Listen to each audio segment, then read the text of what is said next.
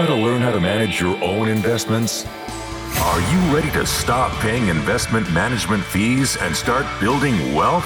The D I Y Investing Podcast is dedicated to providing you with the knowledge, skills, and resources you need to be a better investor.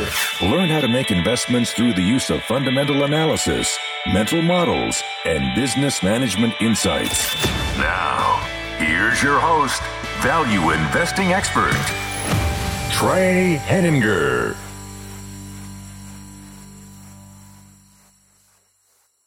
Hello and welcome to the D I Y Investing Podcast. My name is Trey Henninger and I'm your host. This week I have a special guest on the show, Tobias Carlisle. Tobias is an author of four investing books, The Acquirer's Multiple, Quantitative Value, Deep Value, and Concentrated Investing.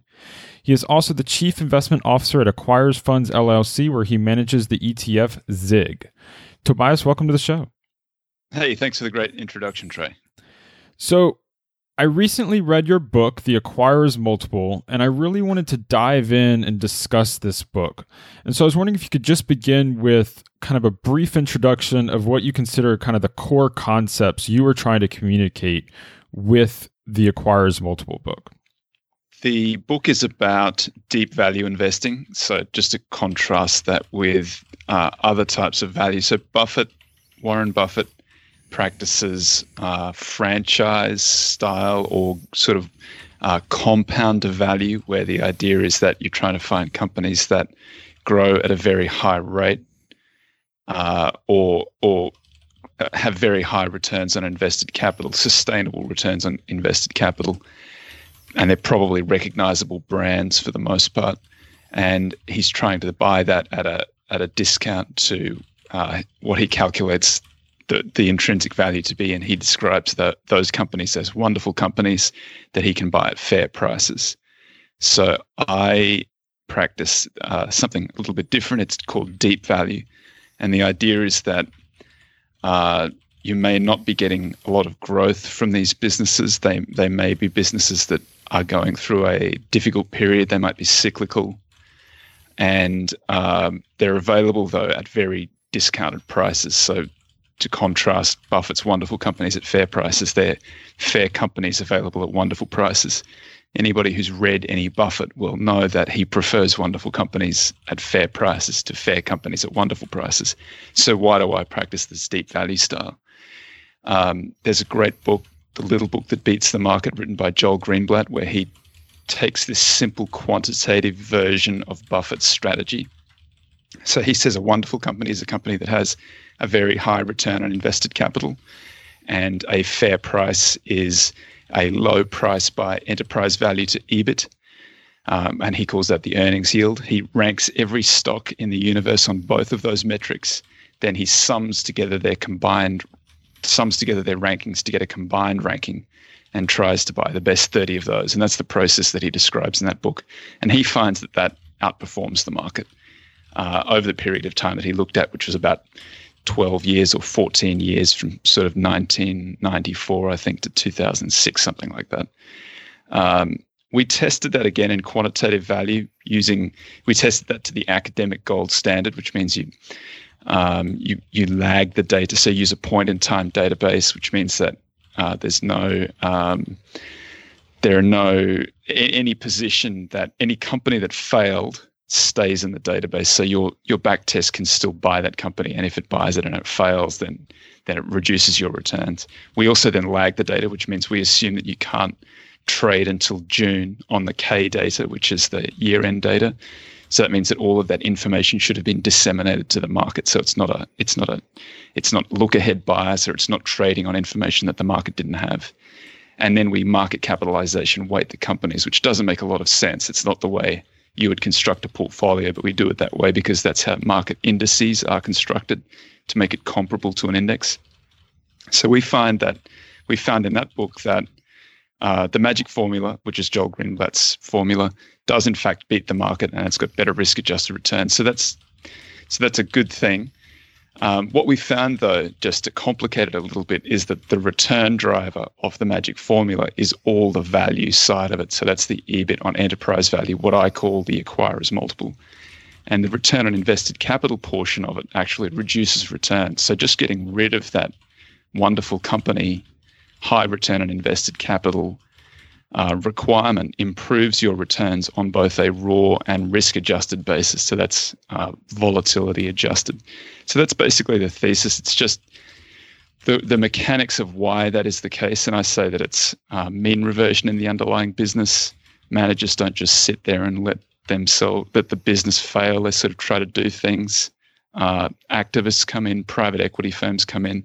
These all push up the prices of um, companies and industries that are suffering. And so if you invest buying these sort of businesses, you should be able to expect over the long run and on average, um, pretty good returns that beat both the market and magic formula style businesses. So that's the thesis in the book.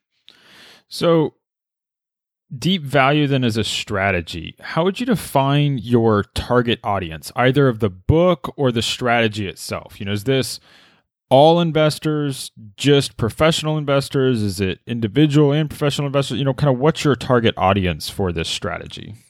The book is written to a fifth grade reading level, and it's uh, you can read it in about two hours, and it's full of charts. And so the idea is that anybody can read this book. The um, no, it's not necessarily going to appeal to everybody. Buffett has this great line where he says value investing is like an inoculation. It either takes or it doesn't. So for many people, they don't like the idea of buying bad businesses because you have to have some faith that the underlying business is going to turn around. Um, some people like the Buffett style more because you, you're finding businesses that are doing very well, and then you're trying to buy them at a at a discount to their fair value. So it's it's really for anybody who, um, who who that style of investment appeals to. So they tend to be, you know, it's a contrarian style investment strategy because you you look at the data, you might look at a series of annual reports from a company, and they might indicate that the company is lo- is losing money or earning less money year after year. And you have to believe at some stage that this mean reversion is going to kick in. So um, I wrote it very simply so anybody can read it really, but it does tend to be a, a particular personality type that that, that it appeals to. It's not uh, necessarily professional or amateur. That's not the distinction. It's just some personality types don't like it and others love it. That's, that's what I've found. Yeah, I mean, I think the reason I asked that question is that, you know, as I read the book, one of the key components that you've discussed in terms of what makes certain implementers of deep value work, you know, because you spend time talking about uh, Buffett, Icahn, Einhorn, um, different managers who have used deep value to great success. And I think one of the components that they use is this concept of control situations. And what I struggled with as an investor managing smaller sums of money is, although the strategy is clearly backed up and you give a lot of data around that, it's like, well, am I going to be able to implement that strategy to the same degree because I don't have the ability to take control of a company Um, with a lot of excess capital sitting aside? So are, at, are individuals at a disadvantage implementing this strategy, or should that component just be something left to professionals and then you can still implement other parts? Does that make sense? Yeah, that, that's a great question. Uh, I use those examples to show that in many instances, the uh, you know the Deus Ex Machina, there'll be some one of the potential ways that you can see these businesses succeed is through the intervention or the intercession of an activist or a private equity firm or an investor like Icahn or, or Einhorn. And that's happened, you know, many times in my investing career. I've bought a position in a company without an activist. And that's when it looks the absolute worst.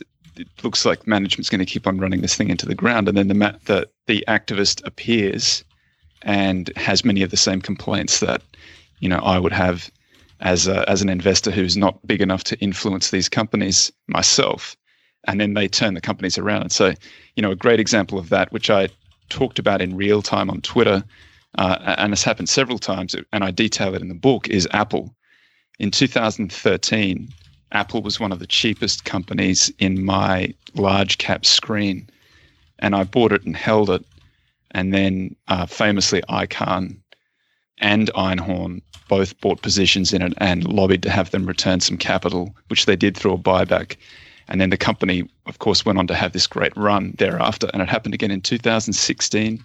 Company got very cheap. I tweeted about it again uh, after buying some, and uh, the the the company ran away again. So that's happened more recently again. I, I, I own some Hewlett-Packard uh, in the fund, and Icahn is now lobbying to have them merge with Xerox. So it's something that um, it happens regularly. That and this is part of the reason that I that I invest in the in the market that I do. So I focus on mid cap. So mid cap's about a billion, up to say ten or fifteen billion, somewhere in that vicinity, because that's that's policed or trafficked by uh, by activist firms and professional private equity. And I think that those businesses are also also sort of big enough that they can survive little downturns in the market, and they've got professional managers. So that's a good part of the market to be in, because if you're investing in there, you'll find that anything that gets really cheap is pursued pretty quickly by by one of these professional firms. And so that's that's a that's one mechanism um, for generating better returns. For the most part, it's just going to be mean reversion in the underlying business, which you don't need to be a professional investor or a big investor to take advantage of. That makes sense. I think the Apple example really resonated with me, because although I didn't follow you at that time, I invested in Apple in twenty thirteen, and I invested in Apple in twenty sixteen, both times before um, the activists started getting involved. Um, and it was Buffett in twenty sixteen. Yeah, Buffett was in twenty sixteen, but both times I had gotten in just before um, those things became public. Um, and and certainly in twenty thirteen, it was interesting how that performance worked out, and the activists, I, you know, it wasn't part of my strategy for those activists to be there. It's like, oh, this company's cheap and affordable. But um, of course, it worked out really well when they came in and, and did it. But I guess that was, so there's, it's, you're kind of shopping in an area where you expect activists to be. So you're to, to right. be paying attention as well. So then you don't have to be that activist yourself. Is that right? Exactly right. And I would never, I just don't have the personality for it. So I would never find myself in an act. Well, unlikely that I would find myself in an activist situation other than sort of defensively. But I, I like the fact that they are there, because it stops these management from, you know, running it like it's their own private domain. They have, they do, they are answerable to the shareholders, and uh, there are shareholders who will enforce shareholder rights in that area. So I, I think it's a great part of the market to be in, and and uh, I, I'm, you know, I think that protects some of your downside. Yeah, so I mean, it certainly protects your downsides when the activists get involved, but do you still have protection against potential, you know, the potential for a sale of the stock at a low price? So if you're hitting like a two thousand eight, two thousand nine, the market's crashed and you're buying in, could you get trapped with, you know, someone tries to come buy the whole company at a price that's well below what you think that value is then? Uh, because you don't have the resources to file a thirteen D and be a five percent shareholder? Or is that just part of, you know, what diversification's for or something?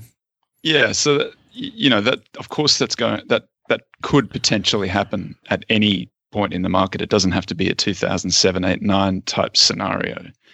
But, you know, the, the thing that I would point to is that I have pretty extensive back tests in there that show how this strategy would have performed over very long periods of time.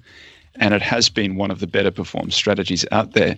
So part of the book is just describing why that is. And a lot of it is people are just afraid of buying these companies because the business looks so bad. And so you have to you have to do some analysis to make sure that the, the business can survive. It needs to be, you know, either a robust balance sheet or generating some free cash flow, or, or something like that. But these are um, These are businesses that ha- this is a, a method that has worked very well over an extended period of time. You know, it goes through periodic under, periods of underperformance. So we're going through one right now where it hasn't really worked since about January two thousand eighteen to date. But that's not because the companies are being taken under. It's just that the more expensive part of the market has run away, which, you know, is not something that you, is not uncommon at the at the top of a bull market. So As a deep value investor, you spend a lot of time talking in the book about how the strategy beats the market. And the question I have today, especially in a time where the market is performing very well. You know, if you look at the last ten years, the market's performed extremely well in terms of better than its history. So it's not earning ten percent a year. It's it's earned something on the range of fifteen percent a year. And right. So the question is, do you have, what is your goal as a deep value investor? Are you just trying to beat the market in terms of like relative returns? Or do you perhaps also have like an absolute return that you're trying to hit? Like you, it doesn't matter that I beat the market. I also want ten percent, fifteen percent, or twenty percent a year. Or would you be okay earning five percent a year if the market, you know, was losing money over a ten year period or something like that? So there's no return objective for me. It's okay. More that I like the I like to know what's in my portfolio, and I like to know that the I like I, I like to be comfortable with the characteristics of the companies that I own. So if you think about the market, what the market really is is an is an index, a market capitalization weighted index. What that means is that bigger companies get more capital, and everything else being equal, bigger companies tend to be more overvalued. So if you have two businesses, one's at both earning one hundred million dollars a year in net profit each, one's on twenty times earnings, that's a two billion dollars company. One's on ten times earnings, that's a one billion dollars company. So in the index, the two billion dollars company attracts twice as much capital as the one billion dollars company. As a value investor, I would rather own the one billion dollars company than the two billion dollars company. So what I'm trying to do is maximize the amount of free cash flow, assets, earnings, buybacks as I possibly can on a per share basis.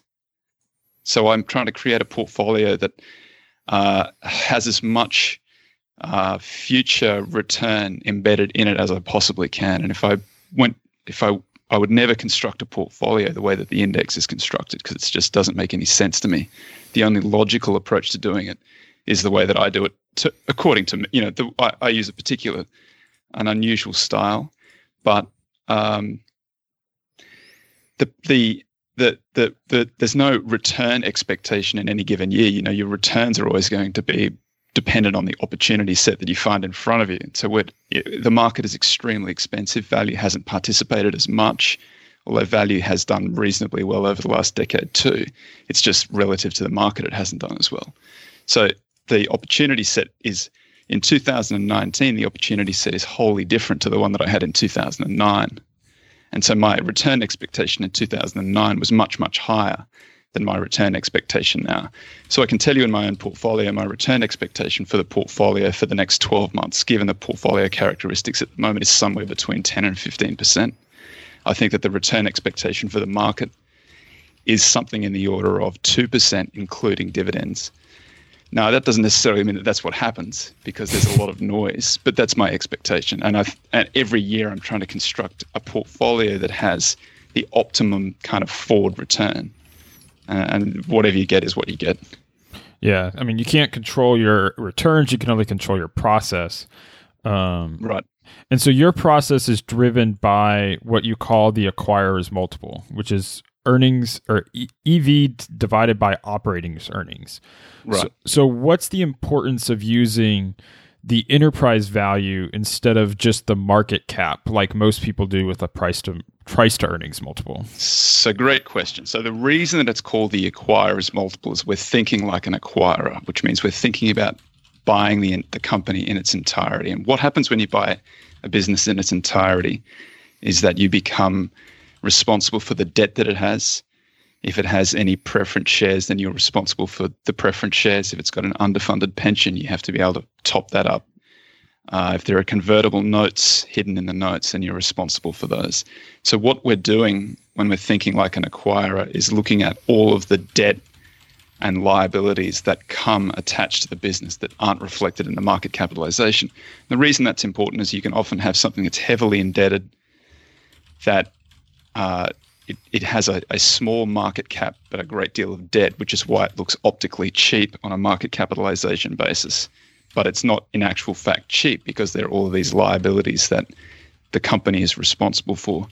So it's just a, It's just a um, it's a holistic approach to looking at the purchase price. So I, I use that I use that terminology a lot on my page. I, I often think in holistic terms. I want to look at everything that it owes, everything that it owns, and then I want to look at the cash flow statements, make sure it's generating lots of free cash flow, make sure the earnings match the cash flow, make sure that the balance sheet is healthy and we're not overpaying because we're missing some liability that we should be taking into account.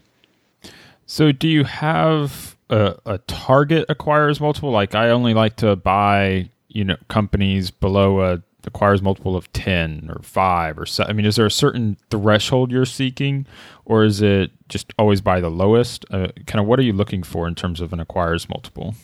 Yeah, so I, you want to buy the lowest that you possibly can. But in terms of a rough rule of thumb, I think ten times is is a reasonable rule of thumb to be buying. And then, you know, you want to sell potentially somewhere between fifteen and twenty times. But I like to buy below ten. So one aspect that you talk about then in terms of, you know, you say like ten times acquires most, so that'd be the enterprise value is ten times the operating earnings. Is that right? The other way around. The or, yes, Sorry, yeah, sorry, yeah. No, no, you're, you're right. No, sorry, you're right. The, you can think about it on a yield basis too. So you're, you're, you're paying the enterprise value, that's your cost, and you're getting back in return the operating earnings. So you want an operating earnings yield of roughly ten percent or better. Okay. So you talk about, um, in your book, negative enterprise value companies, which right. would seem to be the the key definition of the cheapest you can get. So, right. so do you spend, I mean, these are also what, what what Ben Graham would have called net nets, right? They're not quite net nets, but yes, they it shares the same, it, it's the same, um, it's the same philosophy. You sort of, you're really relying on mean reversion in the business, mean reversion in the stock price relative to the underlying value. You're not relying on performance in the business. It's not a compounder. It's not growing. You, you're really trying to get something for free. Yeah. So would you fill your port? Would you be comfortable filling your portfolio then with only negative E V companies? I mean, because they would absolutely. Cert- if I could find them, I'd yeah. fill it up. If you look at the the long term returns to negative enterprise value are spectacular. So is the struggle then simply that there aren't any of them or many of them in that billion dollar to ten billion dollar range or fifteen billion, whatever you had? They're had very said? hard to find. That's that's exactly right. Because because. What you think about what it that what it means to have a negative enterprise value. The only way you get a negative enterprise value is if you have more cash than all of the other liabilities and the market capitalization. So that would be a business that has a billion dollars in cash, a market capitalization of five hundred million dollars and no debt that has a negative enterprise value of five hundred million dollars. They just don't exist because they're uh, it's free money, and there are people trying to pick those things up all the time. The real, the the time, the only time that you find them really is in a big market dislocation, like a two thousand seven, two thousand nine event. Yeah, I mean, I, I think that's certainly true for larger companies. So I actually spend most of my time focused on more of the micro microcap space, where they tend to be more available. So I guess the question would be is, would you be willing to go into companies that were a lower market cap because they were a negative E V, or are you staying focused in that mid cap range for reasons that maybe the, let's say the mean reversion's better or something along those lines? Yeah. So the, the, the E T F has uh, liquidity, you know, restrictions. Oh, okay. Because yeah. it's, so that, that's the reason that the E T F can't go down below that level. But you know, in my P A and in in uh, in other times, I've I've hunted for negative enterprise value companies alongside hunting for net nets and uh, th- those sort of opportunities, because you know that f- to my mind that is the that is the real um, that that. that process by which those companies tend to outperform the market is the, it really describes the mechanics of, of value investing, because what you're looking for is a big discount to a, you know, largely static value. So they're easy to calculate.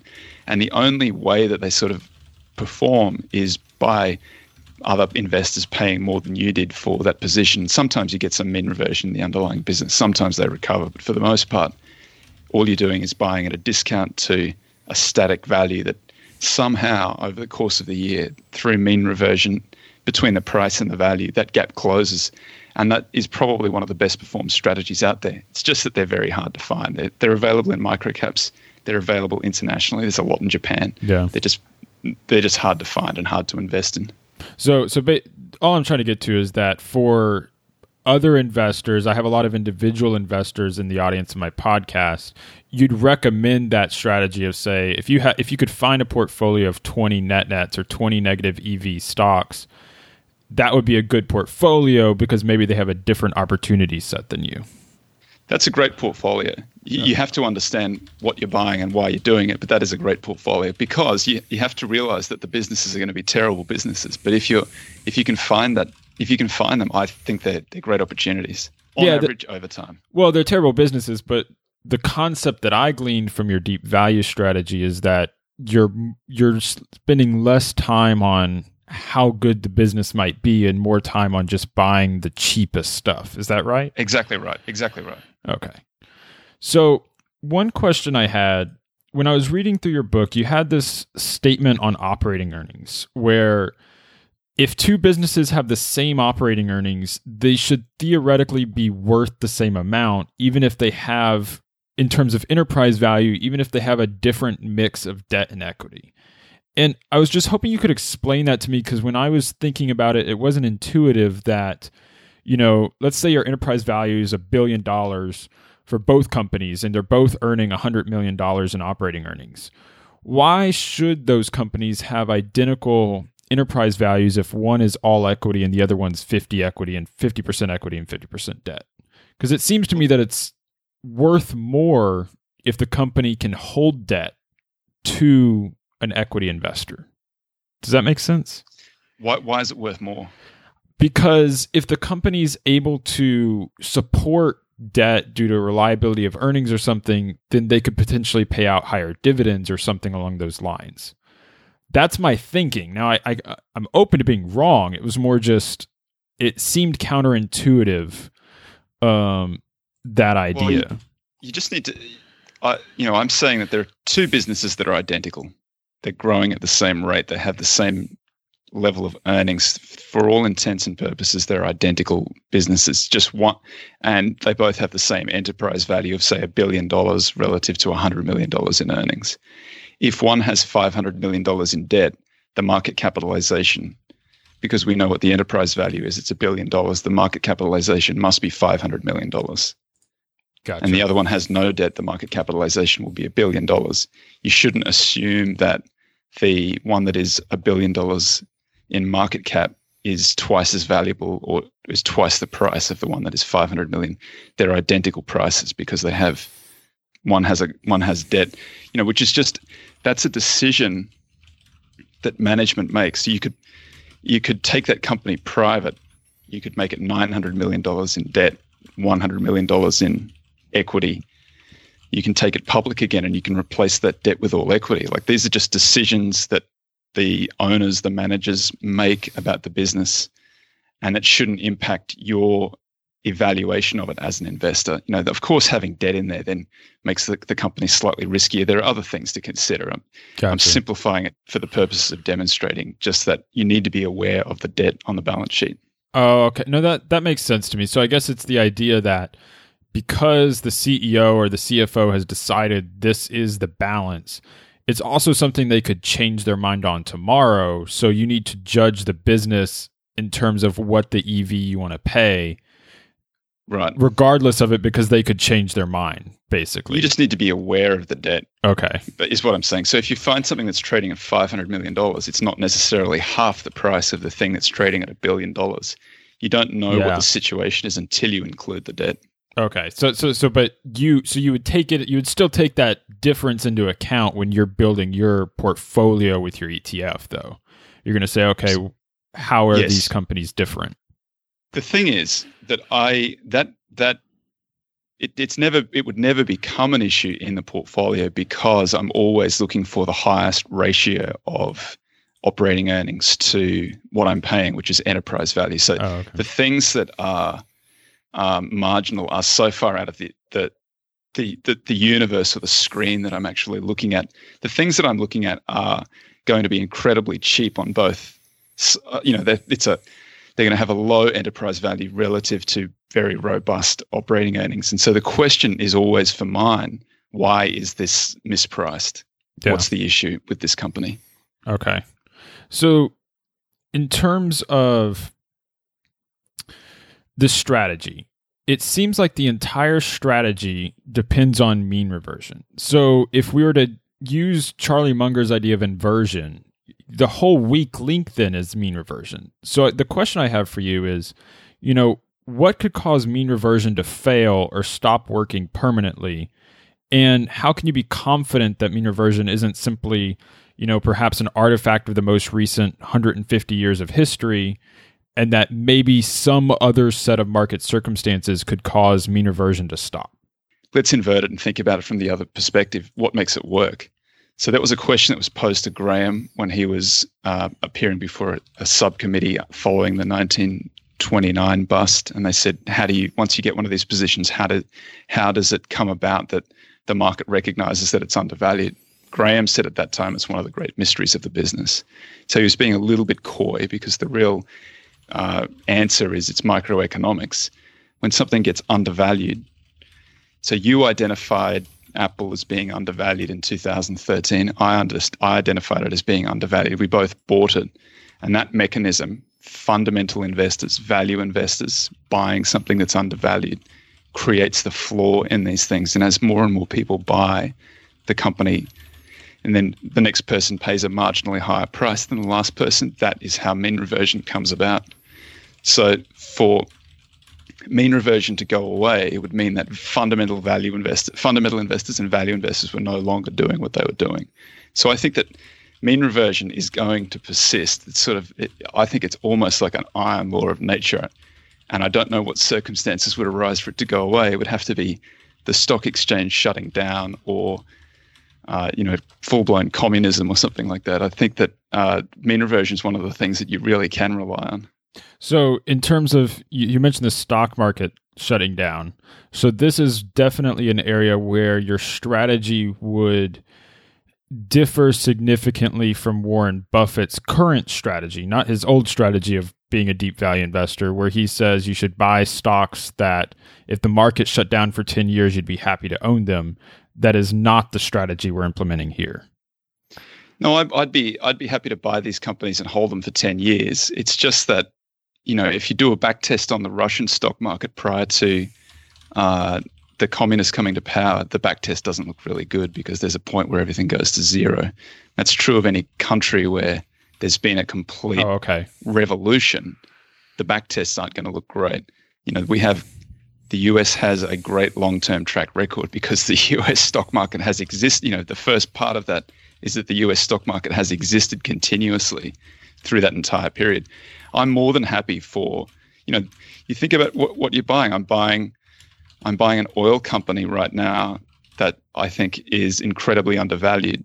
You know, do I care whether the stock market's open so I can trade it? No, I, I'm I'm relying on mean reversion in the underlying business and in the discount to the cash flow, uh, the discount to the intrinsic value closing. But you would agree that your returns could be higher if that mean reversion occurred quicker. Sure. Right. So I mean that I mean that would be the benefit of having the market open and having Rel- you know, that market constantly available, is maybe it mean reverts in a year versus five years or ten years, which is what tends to happen. The, the you know, I would I, I I'm not relying on mean reversion to generate the returns. I'm I'm, I'm sorry, I'm not re- relying on mean reversion in the stock price to generate returns. I'm relying on mean reversion in the underlying business to generate returns. But in most instances, there's mean reversion in the stock price as well. And that occurs faster than the mean reversion in the business, because as soon as the business turns around, the stock price sprints ahead. So, like it, you're so to capture that, what you just said, you're saying, okay, if the business turns around, so instead of dropping earnings thirty percent, earnings rose ten percent this year. Right. So you're going to capture that ten percent growth from the earnings rise, but you might also capture an additional forty percent from the stock price rising. Right. Okay. Not in those exact figures. No, I mean, I'm just, I'm just trying to returns I'm getting, but yes, that's the idea. Just to, just to get a sense of it.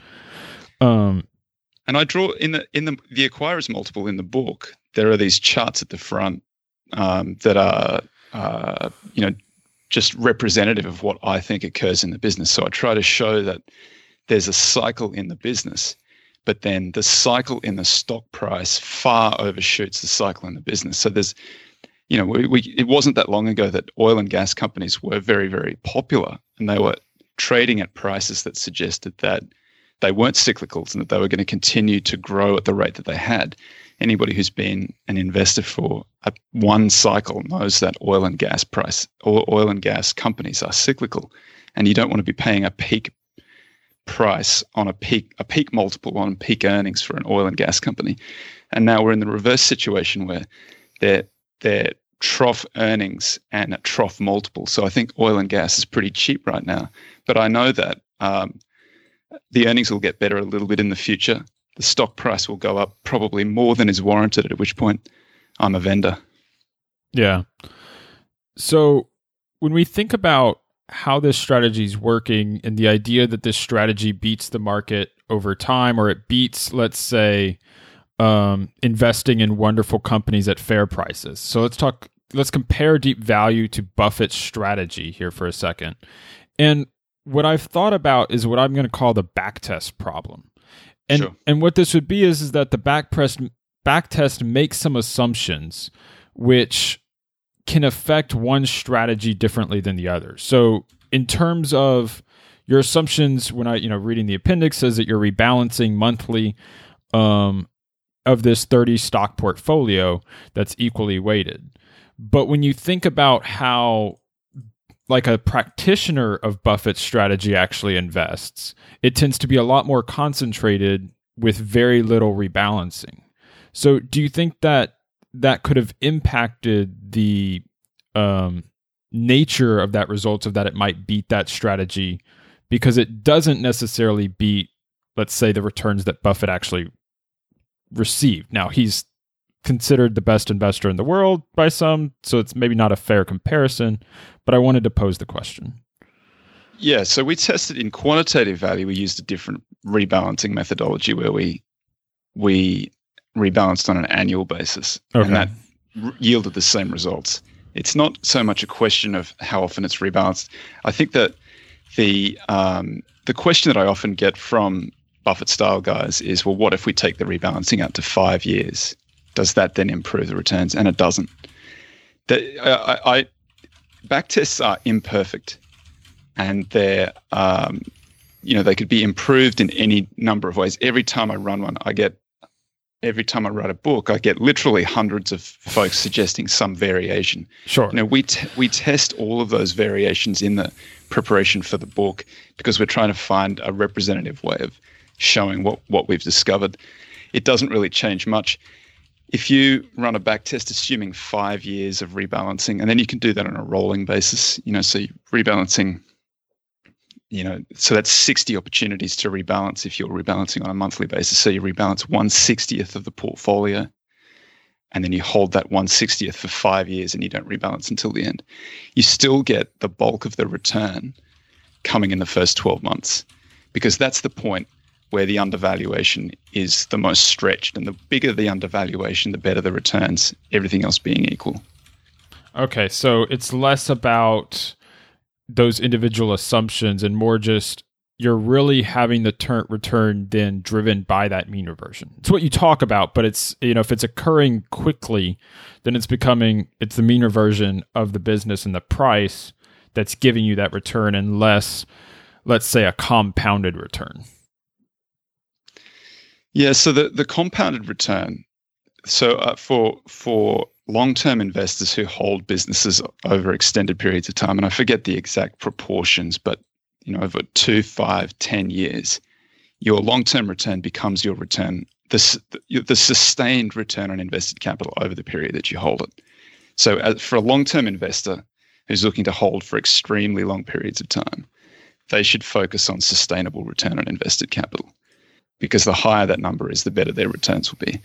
The problem is that there are very few companies that can sustain high returns on invested capital. Most companies, ninety-six percent of companies, will mean revert over that decade to basically the mean. So the challenge, and what Buffett's great genius has been, has been to identify these companies that do have these moats, that have a competitive advantage, that resist mean reversion. It's about four percent of companies. Michael Mauboussin has done, I think, the best work in identifying them. And even Mauboussin will say that they're hard to identify um, prospectively. They're easy to identify after the fact, but you don't get paid for identifying them after the fact. You only get paid for identifying them beforehand. Sure. So I guess that underlying assumption then t- tends to be that it's that identif- the skill of identifying the companies that are durably profitable is rare. So do you think that's a skill that's teachable, or is it just ingrained in certain investors? So I would take, you know, so Mauboussin is the one who's done this sort of scientific, replicable approach to it. Otherwise, you know, what I'm saying is that there's probably a lot of luck in it. Okay. Because you don't, you, you know, you and I can identify what we think are the ones that will be sustainably growing over the next decade. And one of us will be more right than the other. But does that mean that one of us is, one of us has done a better job at identifying, was one of us got lucky? It's very hard to tease out the difference between skill and luck in something like that. If you focus on them and you buy lots of them, it's likely that you're going to find some that do materially outperform over a very long period of time. I think a more sustainable, higher hit rate way of doing it is just to identify things that are very undervalued. That's not to say that the other style doesn't work. I just think it's harder to do. Okay. So you think it's harder, and Buffett's going to be more the exception than the than the norm.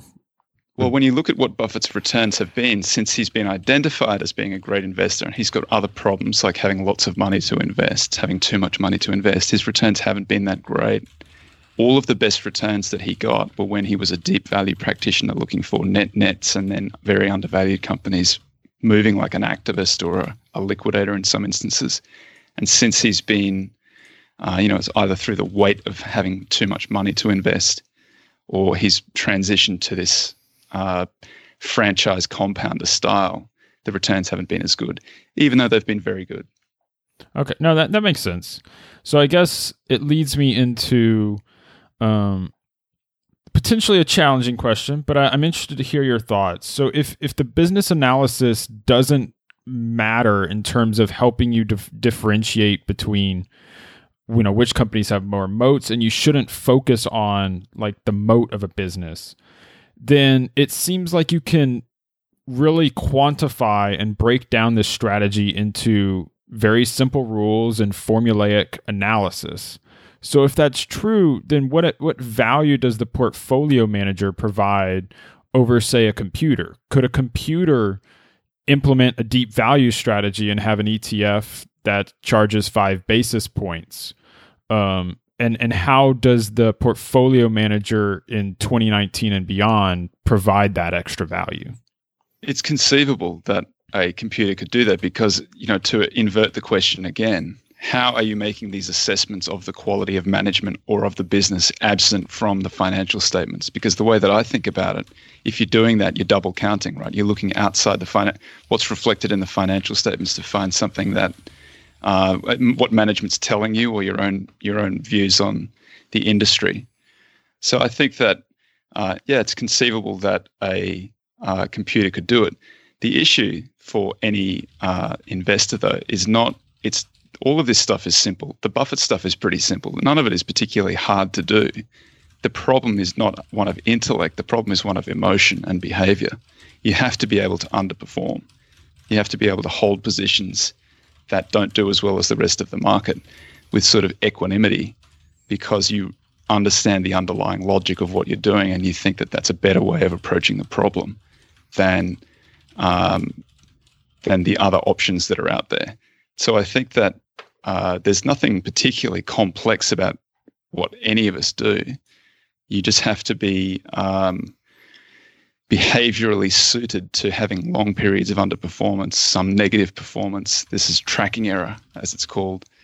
And you have to be able to um, articulate why the strategy can outperform in the future even though it's not performing now.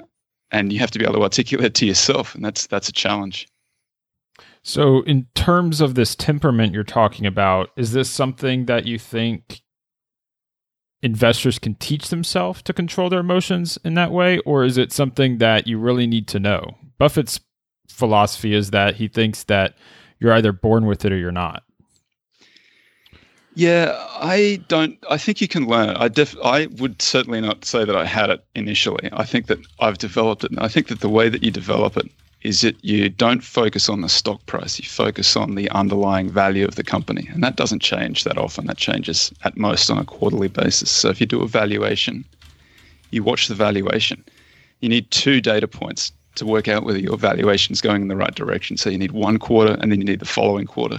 So your minimum Uh, holding period is three months, or maybe a little bit longer than that, and uh, you know you really only need to check twice in that period of time to see how your assessment is going. So I think that you know Taleb has this great line in uh, in Fooled by Randomness, where he says that it's not you know it's not moralizing or uh, trying to hammer in this sort of Be, you know, chiding yourself for behaving badly, because you're just going to fail. You have a finite amount of willpower, self-control, and it's a depleting asset.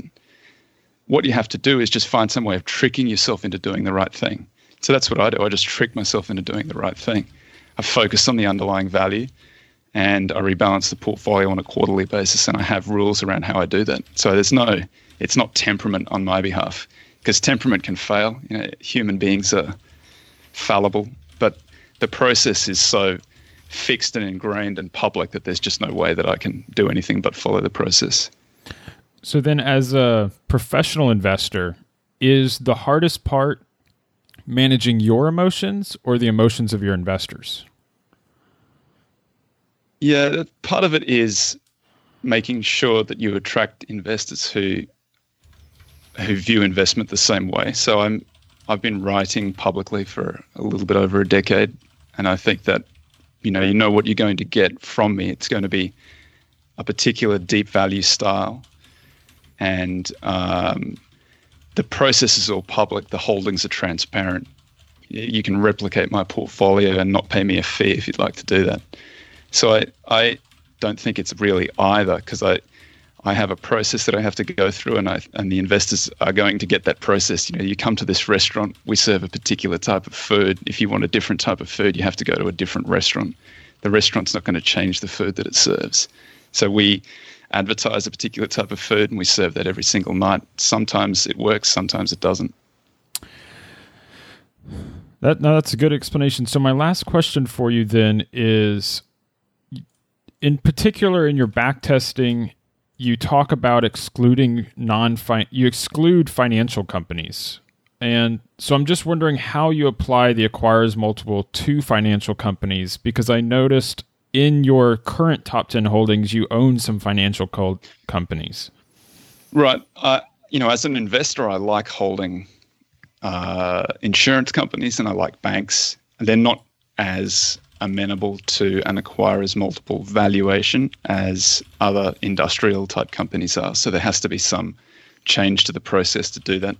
You know, the traditional way of valuing insurance companies and banks has been a book value valuation. So that's what we do. And then we have to make it um, an apples to apples comp, uh, comparison to the acquirer's multiple. So that's some of the work that we have done to get that uh, to get that to, to to marry up.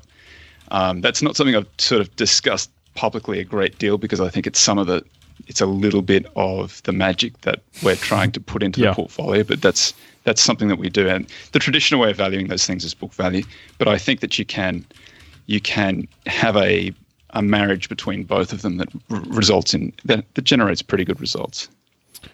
Well, thank you for taking the time to come on the show. If you'd like, take a minute to promote your um, fund or anything else, how you'd like people to follow you, how you'd like people to reach out if they would like to reach out to you. Sure thing. So I'm on Twitter all day long. On uh, my handle is Greenbackd, which is G R E E N B A C K D. And I have a website, acquirers multiple dot com. And uh, the the firm is Acquirers Funds, plural dot com. And the the E T F is the Acquirers Fund. The ticker is Z I G, and you can see the holdings and the performance and so on on the website acquirers fund dot com. Well, thank you for coming on the show. Really enjoyed hey, it. Thanks, thanks for having me. Those were great questions, Trey.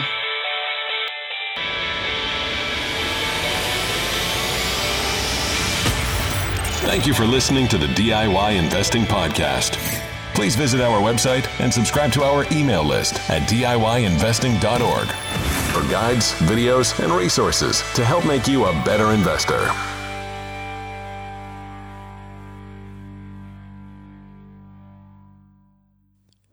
The D I Y Investing Podcast is presented for general informational and entertainment purposes only. I have not considered your specific situation or risk profile, and I have not provided investment advice. The information presented on the D I Y Investing Podcast should not be construed as investment advice. The views and opinions expressed on the D I Y Investing Podcast are those of the participants and do not necessarily reflect those of the show's host or sponsors. D I Y Investing, its producers, sponsors, and host, Trey Henninger, shall not be liable for losses resulting from investment decisions based upon information or viewpoints presented on the D I Y Investing Podcast.